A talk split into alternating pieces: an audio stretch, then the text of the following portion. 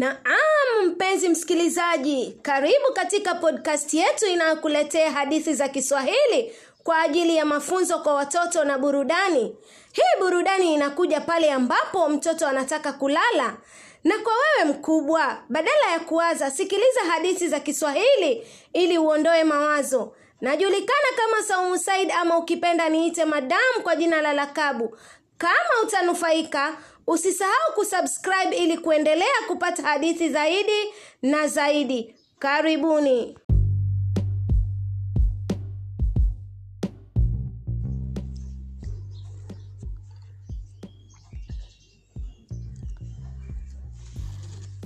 Simba na panya.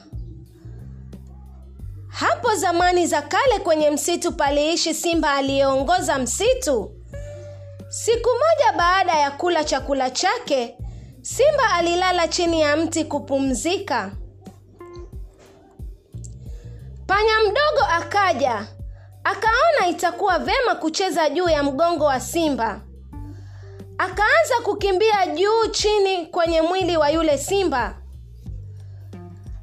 Alikimbia huku akitembea juu hadi chini kwa mkia wa simba.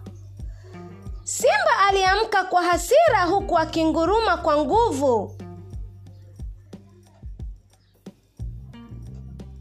Alimbana yule panya kwa mkono wake.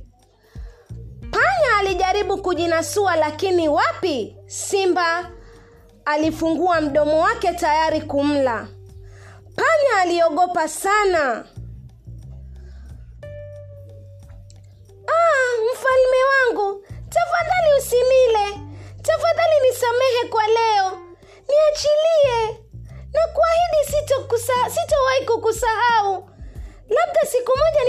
Nitakusaidia. Simba alistaajabishwa na wazo la panya kuweza kumsaidia. Kisha akafunga mdomo wake na kumwachilia. Asante mfalme wangu, sitawahi kusahau ukarimu wako. Una bahati sana rafiki, kwani tayari nimeshiba. Nenda zako sasa, lakini wacha nikwambie, usiwahi kunichezea tena. Siku chache baadaye, simba alikuwa anatembea kwenye msitu. Wawindaji wakaweka mtego kumshika yule simba. Wawindaji hao walijificha nyuma ya mti kumsubiri simba akaribie kwenye mtego.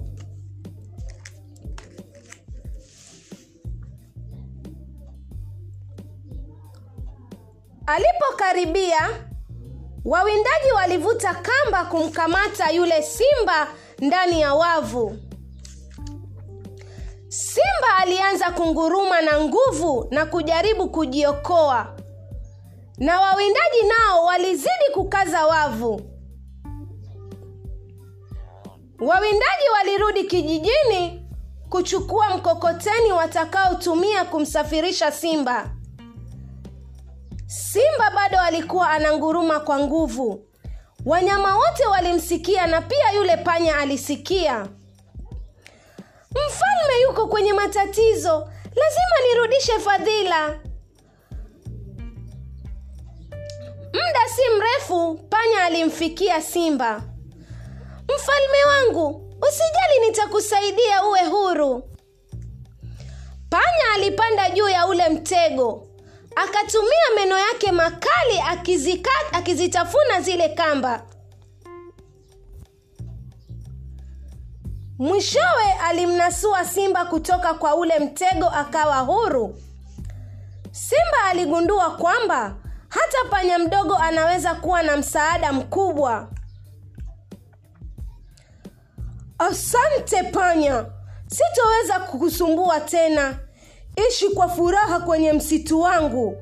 Umeokoa maisha ya mfalme na sasa wewe ni mwanamfalme wa msitu huu. Asante mfalme, kwa heri, tuonane karibuni. Ah, waenda wapi? Ungependa kucheza juu ya mgongo wangu na kubembea kwenye mkia wangu? Oh. Samia alipanda kwenye mgongo wa simba na kubembea hadi kwenye mkia. Baada ya muda, wawindaji walirudi na mkokoteni mkubwa ili wambebe simba. Simba na panya waliwaona na wakaanza kuwakimbilia. Simba alitoa mgurumo mkubwa na wale wawindaji wakaogopa na wakakimbia kurudi kijijini. Tangu siku hiyo, simba na panya walikuwa marafiki wa dhati. Asanteni.